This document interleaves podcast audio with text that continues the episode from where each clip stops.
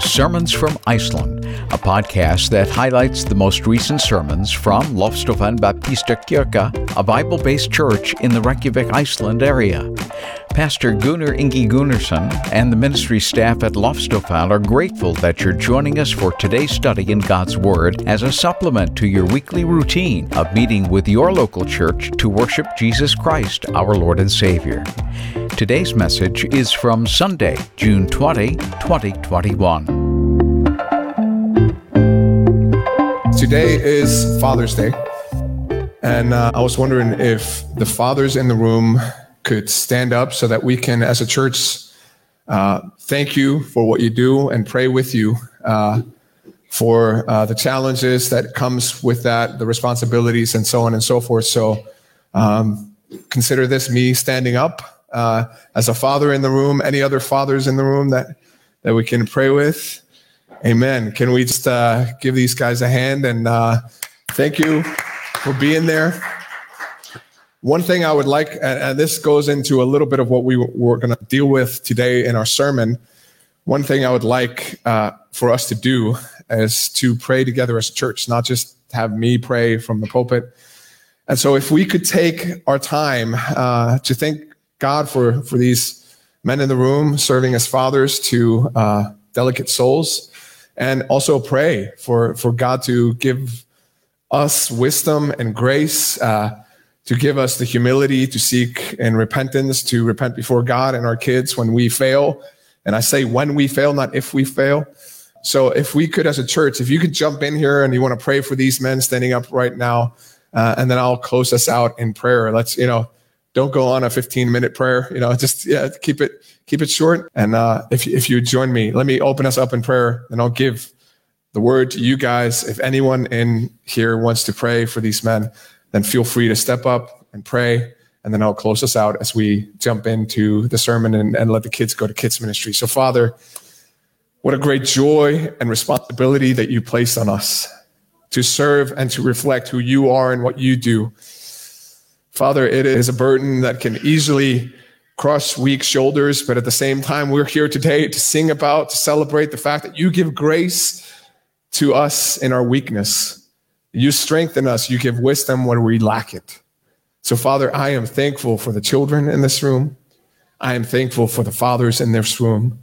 I pray that you grant wisdom and grace so that they would reflect who you are and give glory to you, our Father in heaven.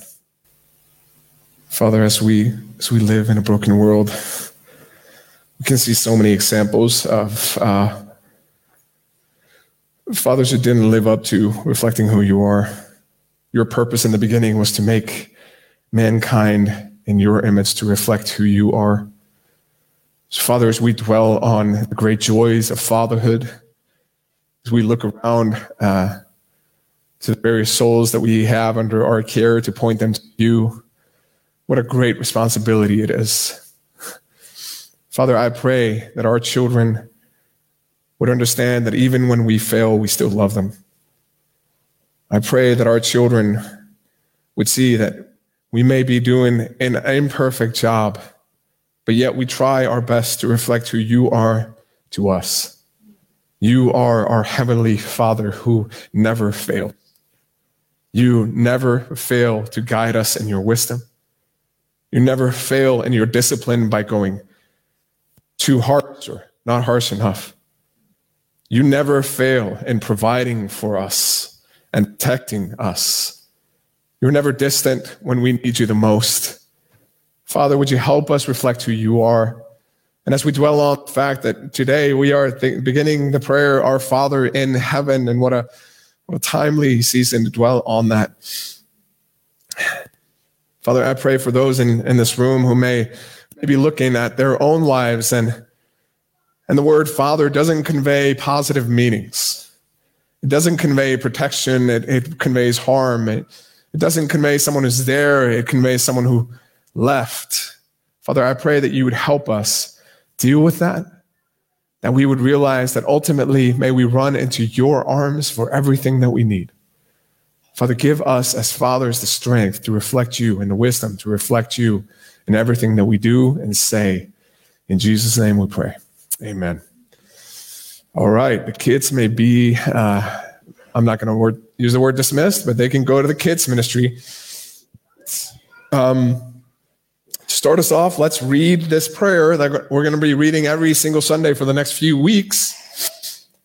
This is uh, the Lord's Prayer Matthew 6, 9 through 13. Jesus speaks and he says, Pray then like this Our Father in heaven, hallowed be your name. Your kingdom come, your will be done on earth as it is in heaven.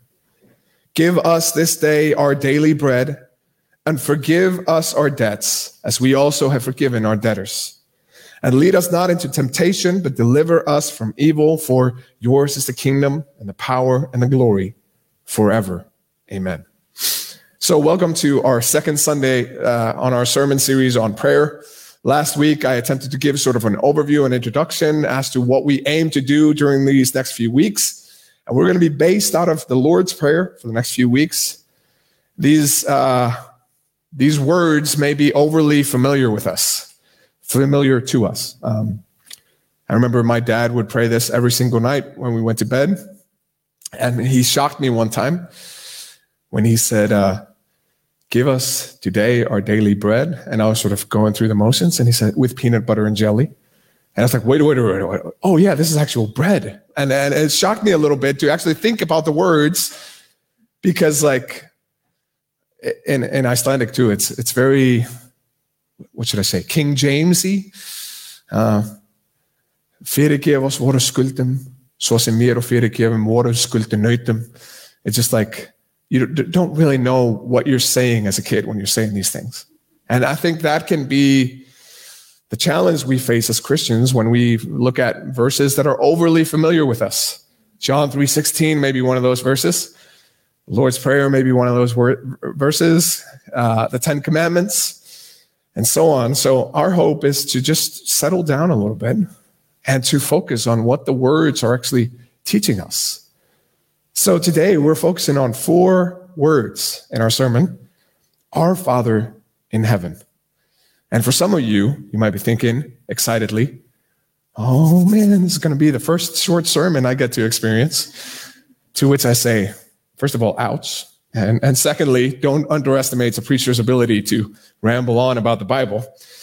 In all reality, though, there's a lot of things these four words teach us about prayer, about our faith, about our God.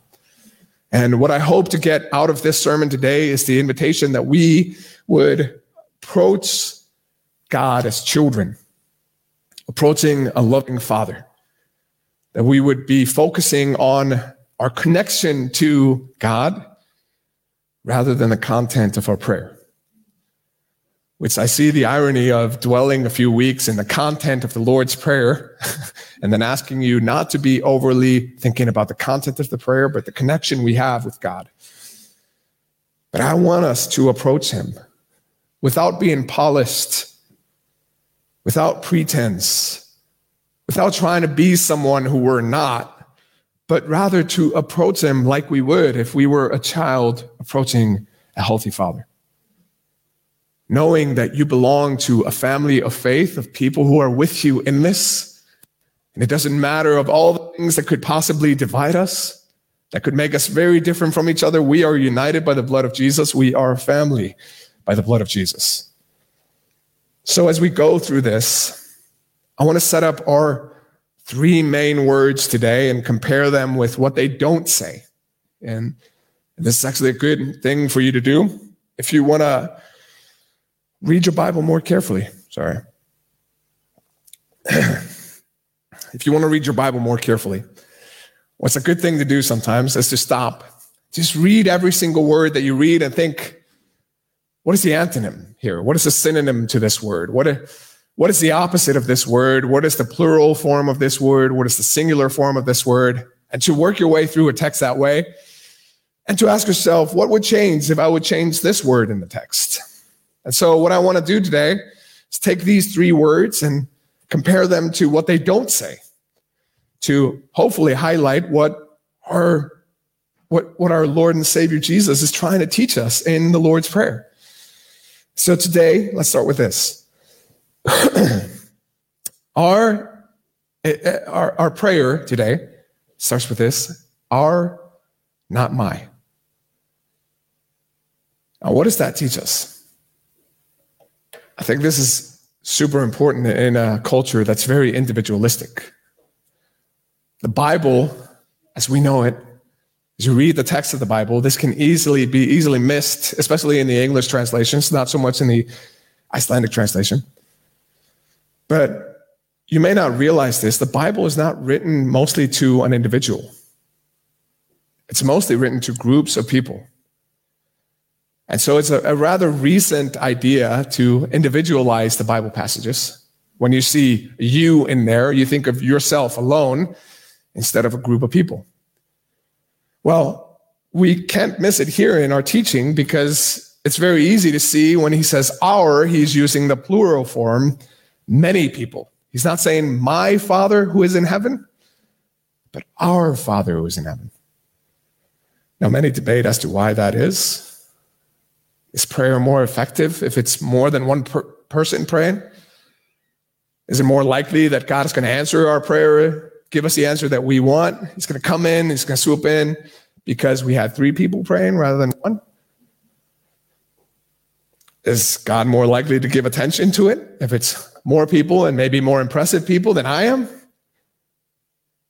My leaning is that when we pray together, you know, and I pray this for my son Solomon all the time.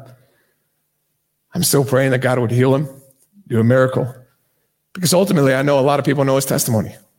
I know a lot of people know what he's going through. I know a lot of people know if the sort of negative sides of his statistics. If God were to do something supernatural in that place, it would cause many minds and many hearts to worship him.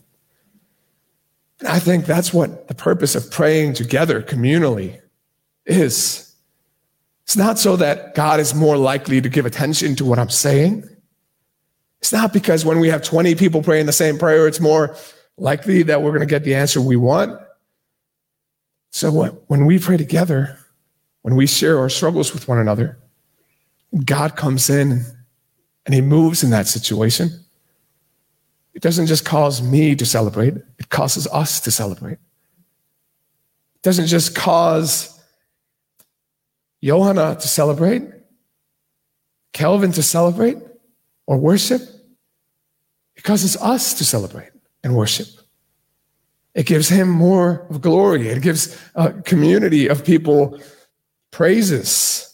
And I uh, sort of lean towards that being the case because if you read this prayer in context, Jesus is not saying by saying our Father that praying alone is somehow bad because the verses before this, he, he tells people to go into the closet where no one sees and pray alone. So he's not saying individual prayer is bad and communal prayer is good. But rather, if we are to be a praying people, we ought to do so when no one sees and also when we're with our family of faith. We ought to pray together, celebrate together, worship together, and worship when no one sees. Our relationship to God should not change on changing circumstances, shouldn't be affected by things that come and go, by people who come and go. We should be known as people of prayer. And uh, what I get out of this when I think of this, that our prayer starts with our, not my. It's that the Christian life is not meant to be lived alone. It says when we read the Bible, when we follow Jesus, we're meant to follow with a family of faith. We are meant to live this life out in a community. And you can give up all sorts of excuses. And I've heard a lot of them. I've told myself a lot of them. Well, Gunnar, I'm an introvert. Right? Anyone in here with that excuse? I'm an introverted person. I don't, I don't like people. You know, just let me be alone with my books. I'm fine. I like the prayer closet. Just stop with this R thing. Or Maybe you're in here and you've been hurt by the church. Maybe you're in here and saying, well, I've tried living my life with other people. They just, they never help me in my work, in my walk with God. They always seem to let me down. Trust me, I've been there too. I've been at a church meeting where they had to call police. That's messy. That's really messy. I've been fed up with church so much. Or you may be in here saying, our churches are filled with hypocrites. To which I say, we have room for one more. You know, come and join us. But in all reality, I've heard these, I've told myself these sayings. What I came to, the conclusion I came to was this Am I going to believe that God knows better than I do how the Christian life should be lived? And when we read our Bibles, throughout our Bibles, you'll see community is expected. We are called to walk with one another, to think about all the one another's of Scripture, carry one another's burdens, love one another, show patience to one another, there's a good portion of scripture you just simply cannot fulfill if you're going to be living the introverted life, right? You have to be in community. How will you, how will we carry each other's burdens if we never talk? Even that. It's not just about showing up on Sundays. It's about, hey, do I know what's going on with the people around me? Yeah, they're singing the songs, but man, what's going on in their heart? And my hope, you know, if, if you're here and you're living in this country, that Loftstofan would be that community for you. But as I perhaps challenge you personally today, I want to challenge our church corporately, something that has been sort of pricking in my heart for a few months now. Um, when I read First Corinthians, first of all, if you want to see a messy church, it's not just a, a new phenomenon.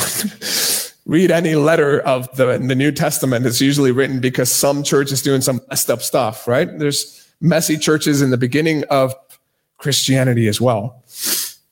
First Corinthians, you see Paul writing, and he, you know, and especially when you get to chapters 11 and 12 and 14, he's writing to a people and he's explaining to them that the church isn't a building, it, it is, isn't an institution, it's a family, it's a body. We all need each other. Like the arm needs the legs, like the brain needs everything else, you know. We need each other. We need to rely on one another. We need to be built up by one another. And what I see there when I read these chapters is I've increasingly become convinced that maybe the way we do church in the West isn't the best biblical model for doing church. Even, even the way we word that, doing church. You know, are we supposed to be doing church or being church? Uh, I was laughing at that even at the at the signs out on the road. Hey, you come to church. Well, is church something we go to, or is it the people that are there? Granted, I don't want to be a theological nitpick. I, am the one who designed those those signs anyway, so I'm trying to get a message across. Hey, come join us. But I have increasingly become convinced that we need to view church as a family, not as a corporation, not as an institution or anything else. A family. Think about this. what is the difference between going to a family cookout versus going to a restaurant? Like in a family cookout, maybe it's different in different households. If you were in my family and you came to a family cookout and you would sit down and expect to be served by anyone around you and everyone just sort of revolve around Gunnar, Gunnar's here, he needs his food, you know, all this stuff. People would like slap me across the neck. They would be like, get up, help with the dishes, you know, help. This is a family cookout. This is not a restaurant. You go to a restaurant, that's a pretty normal behavior. You sit down, paying for the meal, you expect to, people to do the dishes for you, serve you the meal, so on and so forth. Um, it would be weird if, if I would go to a family cookout and a family member just sort of expected everyone to be served serving them and that type of stuff. Because in a family cookout, we're in this together. Yeah, you serve some, you are served, you give some, you get some, you're all in this together. And I think, unfortunately, the way we maybe we do Sunday gatherings a lot right now is maybe a little bit of a restaurant mentality rather than a family mentality. Right? You can even hear this about how people talk about churches. If they're looking for a church, well, you know, what do they have to offer? Do they have a good kids ministry for me? You know, is the quality of the sermon good enough? Is the music good enough? I don't know. Do they have nice programs? Is the building comfy? That type of stuff. And I'm not saying that you should just suffer every time you gather with a church, right? I'm not saying you should just like for years and years attend a church that's got horrible sermons, horrible music, and just like, no, I belong to this community. Know, like that's not what I'm saying. What I'm saying is this if, if you never ask yourself the question, how can they serve me, but also how can I serve them? Then you might have a sort of skewed view of what a church is. Like when you see a deficiency in the church, do you think they need to get their act together or we need to fix our problems? And all that sidetrack to bring it back to what I was about to say. If, if we as a church are to operate more like a family cookout rather than a restaurant, how should we functionally pray as we gather? That's, that's why it was probably kind of weird that I threw the ball over to you guys to join me in praying for the fathers earlier. And I hope to do weird things like that more so that we would actually start seeing this functionally as a, family gathering. Of course, there, there are problems that are created with if more people come, our church grows, maybe that's not possible anymore, but we're at a size where we can do this we can functionally pray together. And if we just view the pulpit as sort of like, oh, leave it up to the professionals, there's someone with a microphone that's coming, he's going to do the prayer, he's going to do the, the preaching. I think we might be thinking of our gatherings more in the restaurant mentality rather than a family cookout. All that to say, when we pray for our missionaries, when we pray for people within our church, when, when we close out our services, I want us to open it up for individuals to join us in praying. Because what we are is a family. That's the idea I seem to get when I read 1 Corinthians. And that's what resembles something more like a family cookout rather than a restaurant experience. And when I see Jesus teaching his disciples to pray, and he starts with our and not my, that sort of pricks at me. Can we pray more in the way of saying, Our Father? Instead of just praying when we're by ourselves, but also when we are gathering together. And so, speaking of a family cookout, the next word in our text is Father, not boss. This way of Jesus teaching his disciples to not only refer to God as their Father, but also to see him as their Father which by extensions means they are his children. This is a pretty radical way to pray in Jesus' day and age. If you just stop here for a moment and reflect on what this means and how this should impact us practically, do you think of God as Father? Or do you think of God as your CEO or your boss? Because ultimately, all the way back in Deuteronomy 6 5, a lot of people have this view of the Old Testament that it's all fire and brimstone and all about obedience and no feelings and all this type of stuff. All the way back in Deuteronomy 6 5, we have this command of God to the Israelites. And what I love there is that he doesn't simply call them to obey his laws. He calls them to love. He calls them to love God with all your heart, your soul, and strength. And you wonder, man, what a weird command. A weird command. If I would say, hey, everybody in here, you're called to love me. but the Bible doesn't leave us hanging. In 1 John 4:19, it tells us how we can love, why we should love. We love because he first loved us. So what we see here is Jesus is teaching his disciples how to pray. And he's, he's not just teaching them to use this new fancy title of Father. He's actually calling them to think of God and know God as their real Father who is there, who loves them, who cares for them, who leads them, who gives them wisdom when they need it, who provides for them and protects them. To see God as someone who's not just your boss telling you what to do, but someone who loves you God the Father is the Father that all fathers are supposed to reflect and to imitate. But the problem is you may be in here today and you may hear the word Father, and that word comes with a lot of baggage. You may hear the word Father and think of moments that are brutal and not beautiful. You may think of the word father and you don't think of someone who was there to protect you, but he was the source of harm. And maybe you, you hear the word father, and for many of us, we think of someone who provided for us. Yet in reality, the burden, maybe for you, he was the, he was the actual burden, or maybe he wasn't there at all.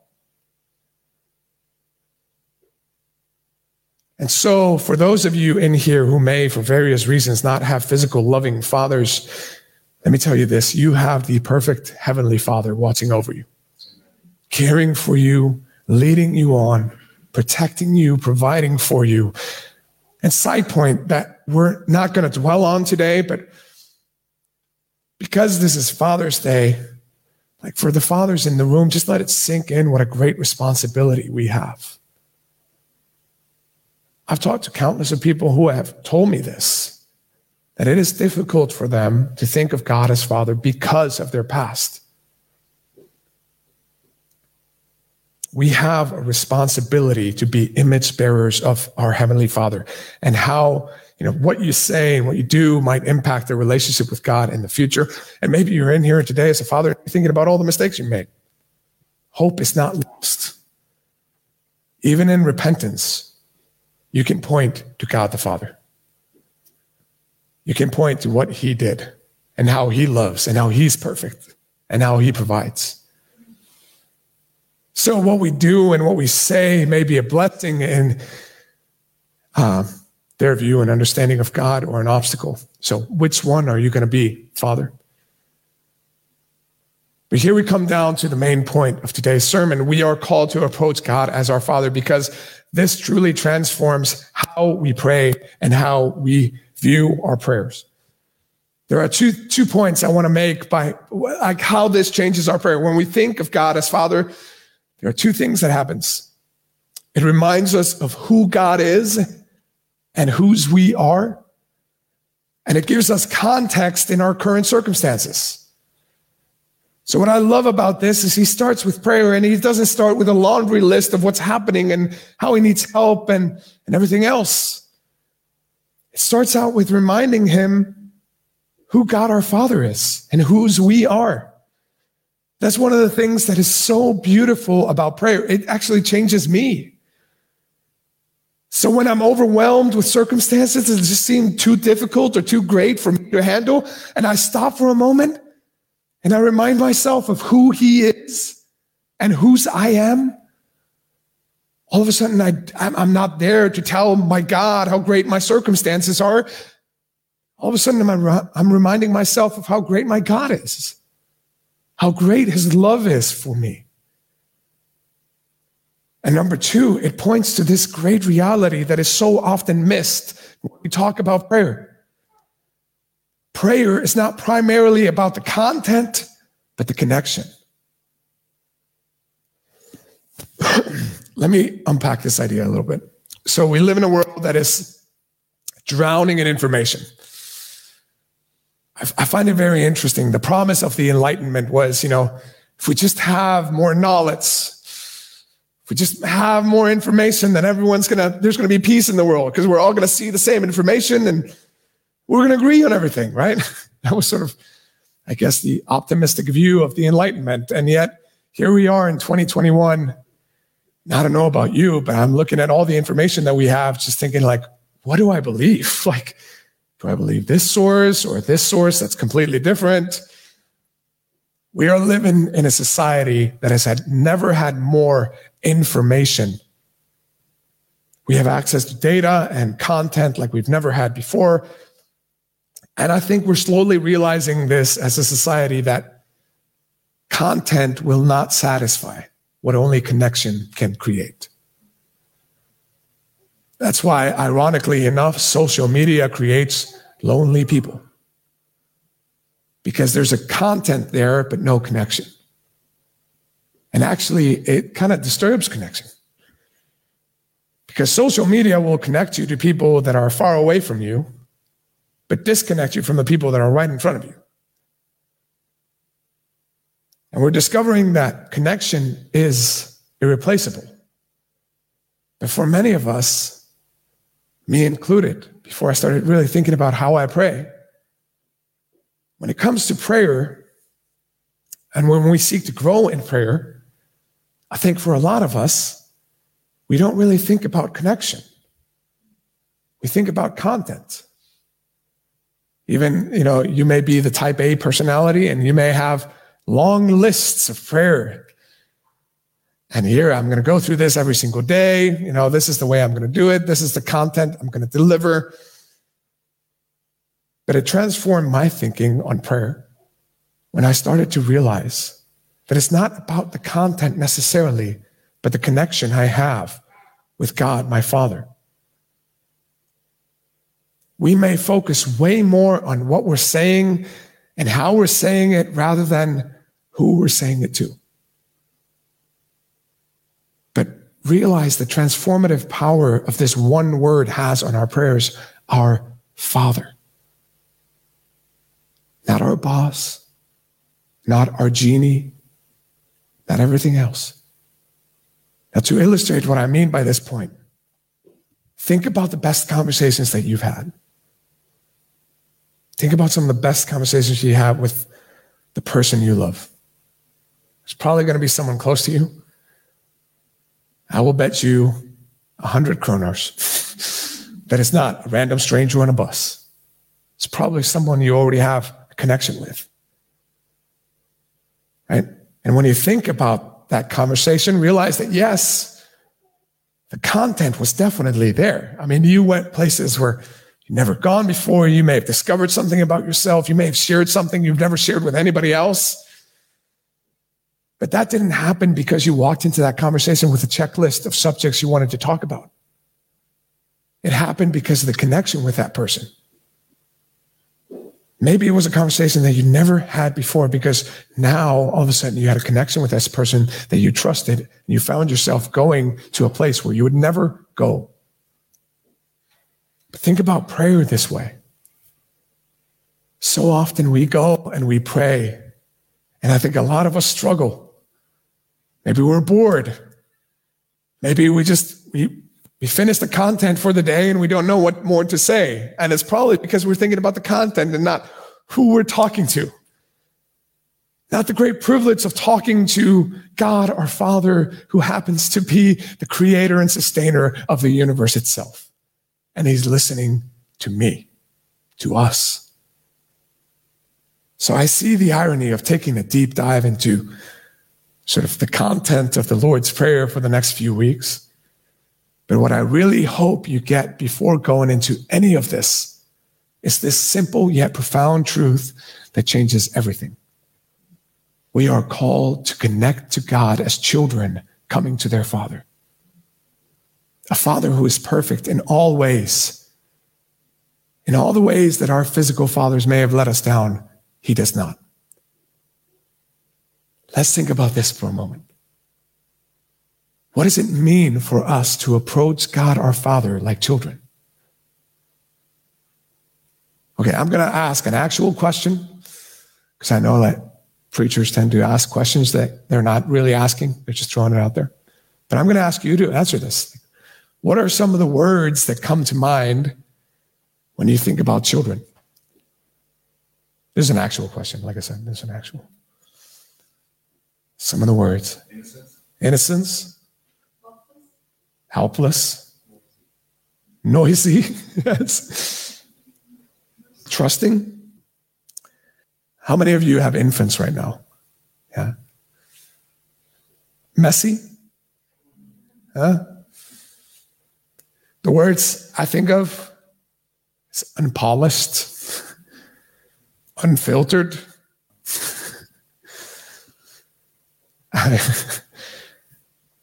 unafraid. They come and ask for anything. Unpredictable. You have no idea what's going to come out of their mouth next, right? Ultimately, like, I think one of the things that, that makes them so innocent is all these things. They're coming to you without pretense. They're coming to you because they trust you, they love you, because they know they're messy. They, they, are, they are helpless. They realize as soon as they need anything, really, I need to go to my dad for this or my mom to, for this. You know? And they ask for anything. Hey, dad, can I get a car? No, you're going to kill people. and plus, it costs money. Yeah, but I have money in the jar. Yeah, more money.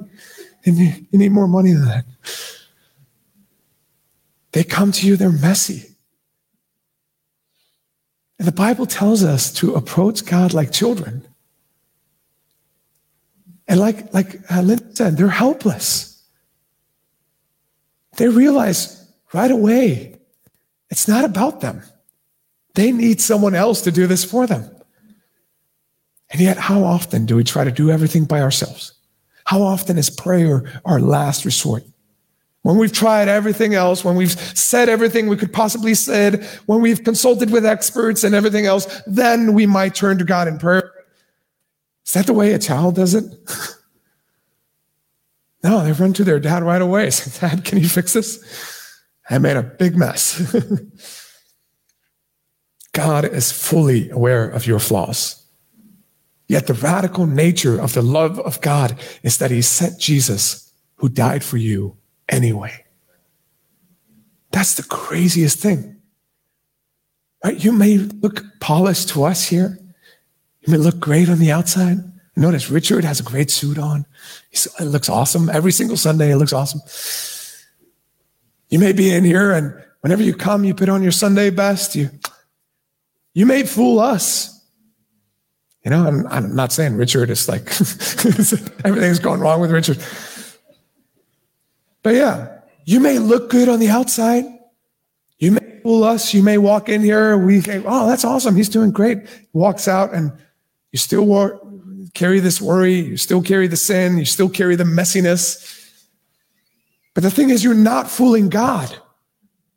And no one loves you more than him. Do you realize how freeing this is?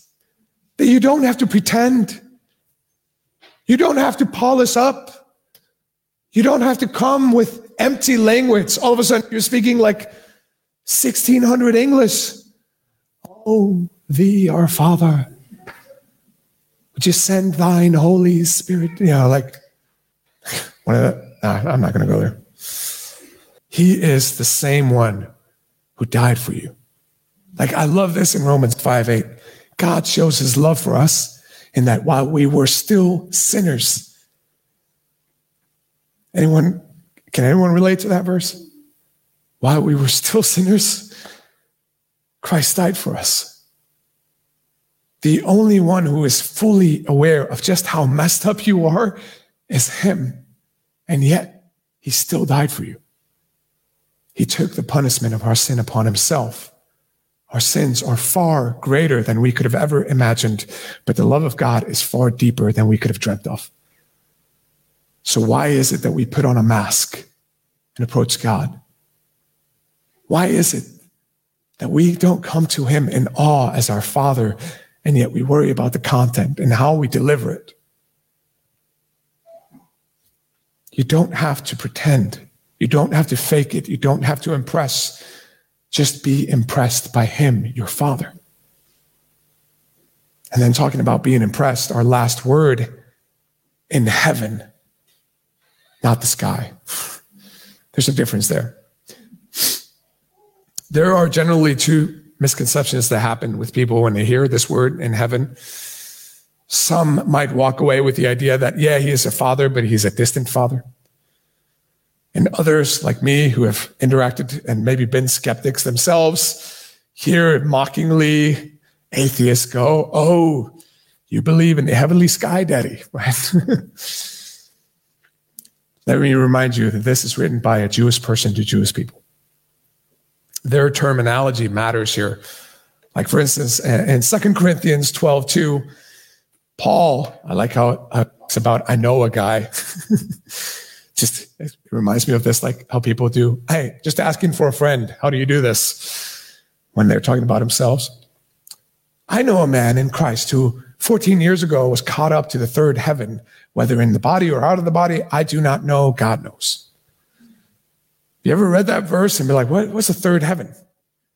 And, and what is the, the first and the second heaven? You know, like what's going on here? Well, if you go into like how a Jewish person would think about these things, when it, when they're referring to heaven, they're not sort of, and, and this is what a lot of skeptics will want to deliver to you. They're, they're, ignorant people. They look at the clouds in the sky and they think some, somewhere in the clouds or behind the clouds, that's where God is. But in the Jewish way of thinking about the heavens, there was the first heavens, that was the clouds. There was the second heavens, that was the stars. And there was the third heavens, where God is. What I love about this is what it conveys to us. This concept, this concept then of a father in heaven is not a distant father. In fact, all of creation exists because he upholds all of creation. And with his breath gave life to creation. And more than that, the Jewish people grew up hearing the stories of God interacting in creation. Hearing the story of their heavenly protector in the wars and delivering them out of Egypt, their heavenly provider in the 40 years in the desert. This is describing a father with power to uphold creation and intervene in creation, but a God who is not limited by creation. So maybe you're in here today and maybe you're searching for peace. I want to tell you this. This is what I've discovered so far. Peace cannot be based on your circumstances. Your circumstances are fleeting.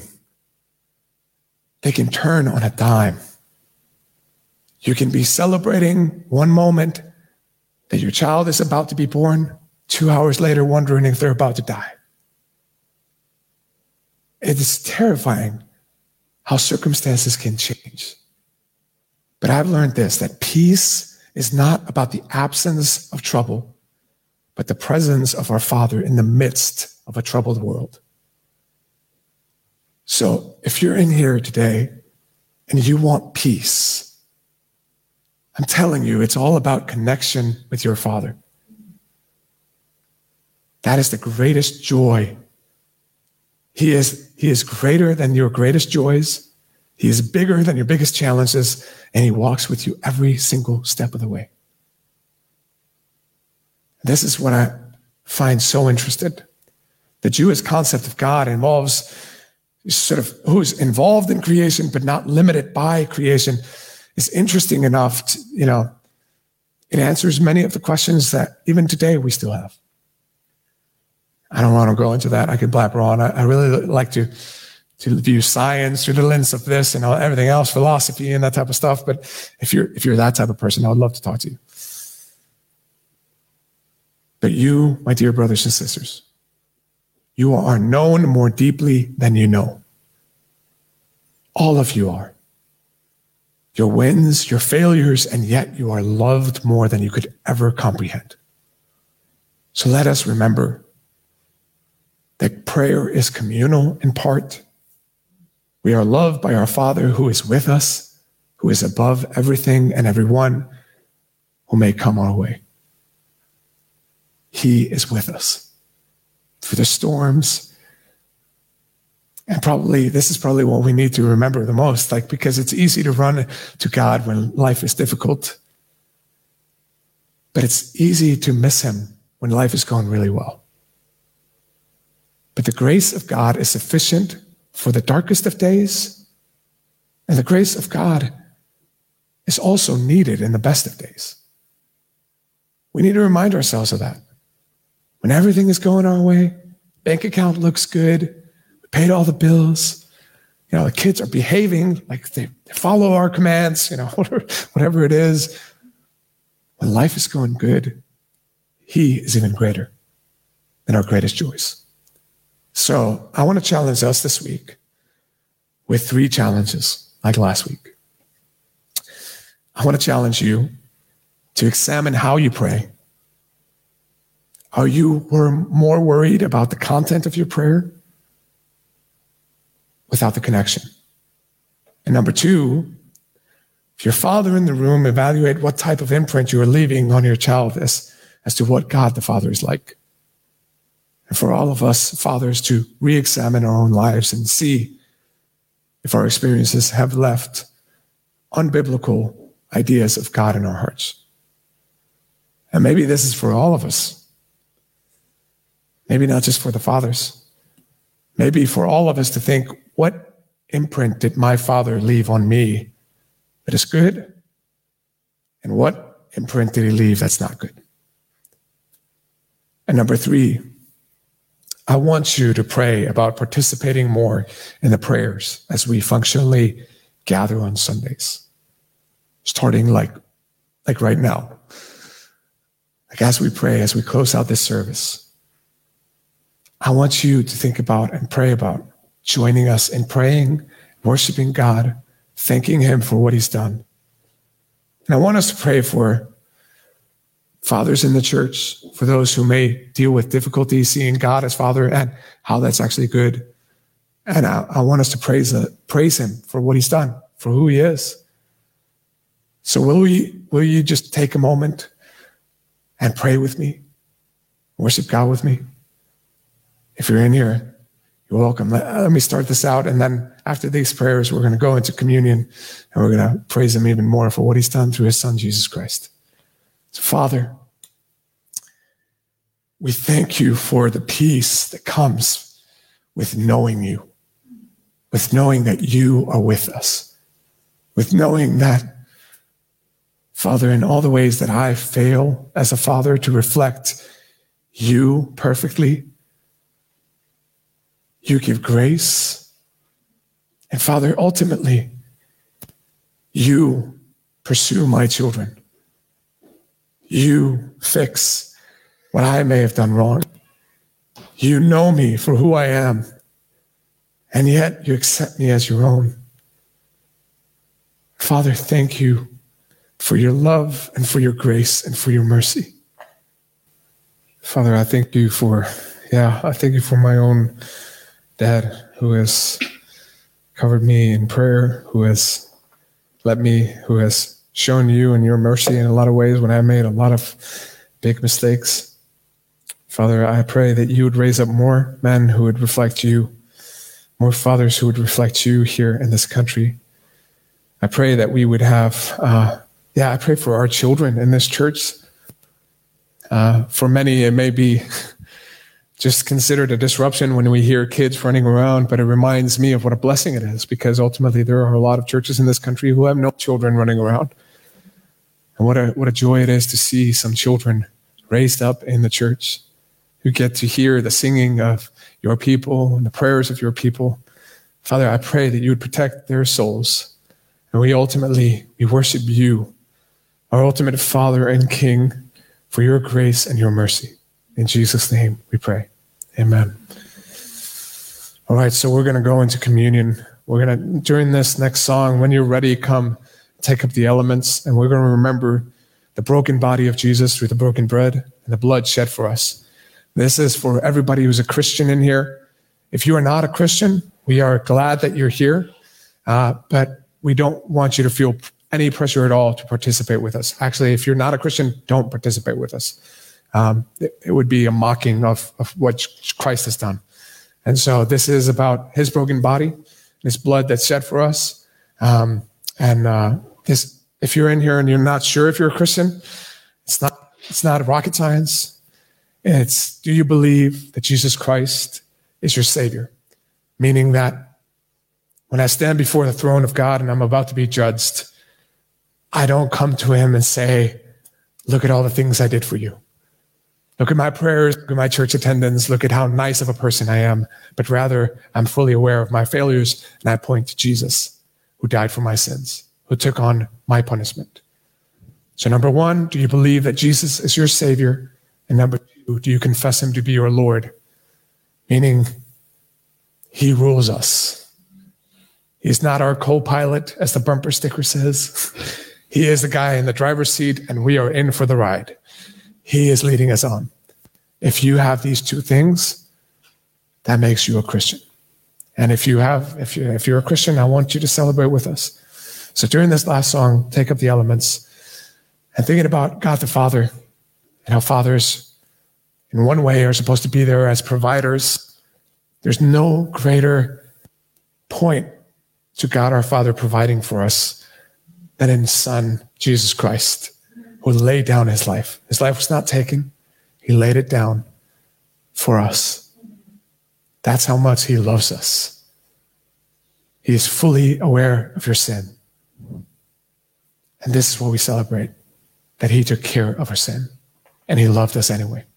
So if you're in here and you want to celebrate with us, and during this song, come and pick up the elements. And after this song, we're going to remember Jesus together. Father, we thank you for your Son, Jesus Christ. We thank you for his willingness to take on our debt, to take on our ultimate disease, take on our punishment.